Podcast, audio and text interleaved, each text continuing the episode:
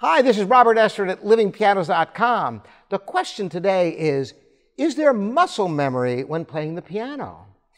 This is a great question, and I'm going to ask a question of all of you right now and tell me if this rings true. Have you ever had a piece you've played a million times and you find yourself playing the piece and instead of spacing out, you find yourself spacing in and you realize that you weren't thinking about what you were playing at all. Maybe you were thinking about what you were going to do later, yet your fingers kept going. You wonder, how the heck can that happen?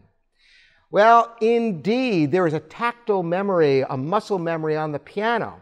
And to understand what this is about, if you've ever watched a toddler getting up for the first time and trying to walk, and they're discovering the whole process and they're concentrating, and you see it on their faces, and they're concentrating on being able to stand and one foot in front of the other, and they're figuring it out. And for the next few weeks and months, you see how they get more and more comfortable and acclimated. Now, you and I, we go out, we walk. You can be thinking about anything while you're walking. You don't have to think about it at all. Indeed, there's muscle memory. Well, obviously, playing the piano is much more complex than walking, well, depending upon what music you're playing. Yet, if you've played a number of times, your fingers will keep on going, all by themselves without even thinking about it. Now, is this a good thing? Well, yes and no.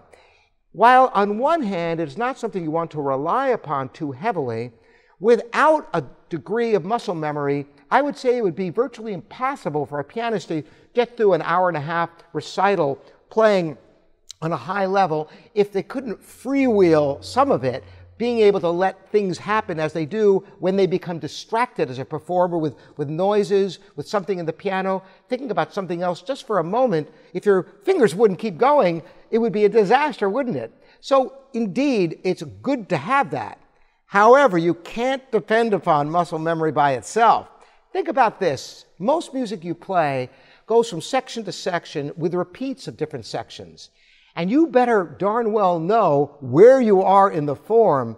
So you almost have to have that part of your brain looking down on the rest of you lovingly, making sure you don't take a wrong turn. One of the best ways that you can accomplish this is by practicing away from the piano where you don't have the benefit of the muscle memory. If you can play your music through just thinking it through in your head, boy, you really know the score well. And then your muscle memory in conjunction with your, your cognition of the score in depth is invaluable for securing your performance. So, yes, there is muscle memory, tactile memory, and Thank goodness there is, but remember, you can't depend upon it all the time. So practice away from the piano. You can practice with your score, go as far as you can, and then you, you have a hazy part, refer to the score. You might have to move your fingers even away from the keyboard just to be able to do this at first. But it is extremely valuable skill so that you don't fall into the trap of taking a wrong turn in the sonata and finding yourself either leaving out two thirds of the work or maybe making it going all the way back to the beginning and realize, now what am I going to do? This is where muscle memory can play tricks on you. So you can depend upon it to a certain extent and reinforce with that intelligence in your learning of music.